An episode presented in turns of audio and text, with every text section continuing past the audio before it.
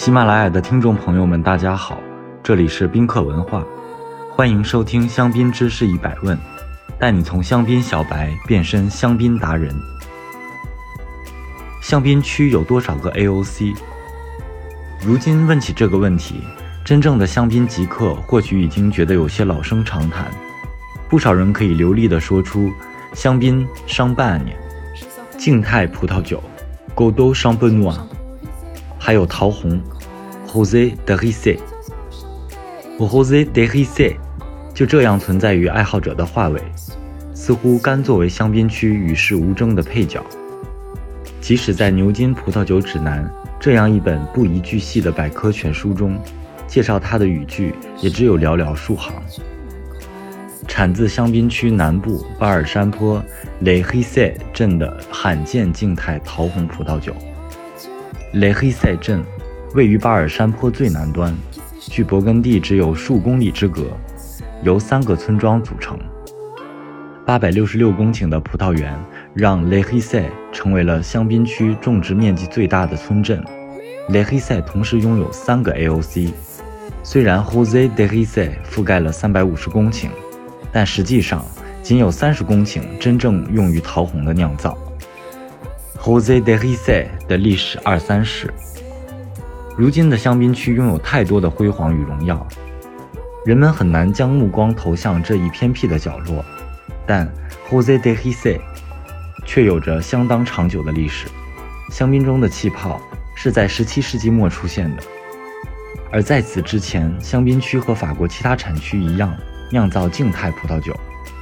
香槟区主要种植黑皮品种，但由于成熟度有限，再加上对颜色的萃取很难做到完美，那时酿造的葡萄酒通常都呈现出桃红色，这便是香槟区桃红酒的由来。位于香槟区最南端，具有更好的成熟条件的雷黑塞正是理想的产地。来自穆雷斯姆修道院的修士是其中代表，他们从十二世纪开始在当地酿酒，掌握高超的酿造工艺，而且拥有南向山坡上最出色的葡萄园。传说中，太阳王路易十四偶然尝试了凡尔赛宫工人所携的雷黑塞桃红，随即赞赏有加。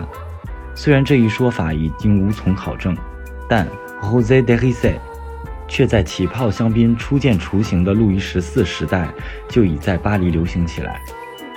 到了十八世纪初，甚至作为香槟区的特产远销海外。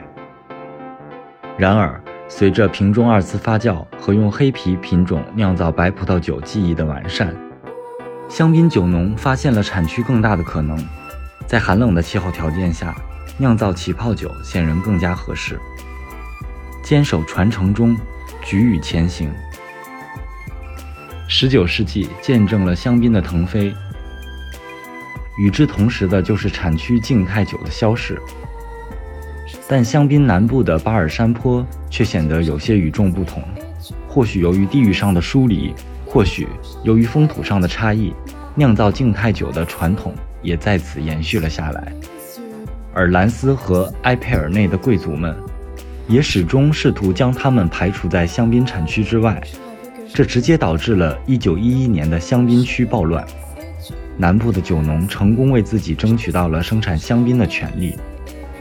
一九二七年颁布的香槟 A O C 法规承认巴尔山坡作为产区的一部分。与酿造静态酒相比，香槟需求的葡萄不仅可以放任产量更高，对成熟度的要求也更加宽松。将葡萄出售给香槟酒商，显然能为当地酒农带来更高的利益。酒农纷纷停止了静态酒的生产，只有在历史上显赫一时的雷黑塞村，仍有人坚守传统。今天教大家雷黑塞村的法语发音。雷黑塞，雷黑塞，雷黑塞，你学会了吗？如果听友朋友们有关于香槟知识的小问题，欢迎在评论区互动，也可以关注宾客文化公众号，发现更多香槟的资讯。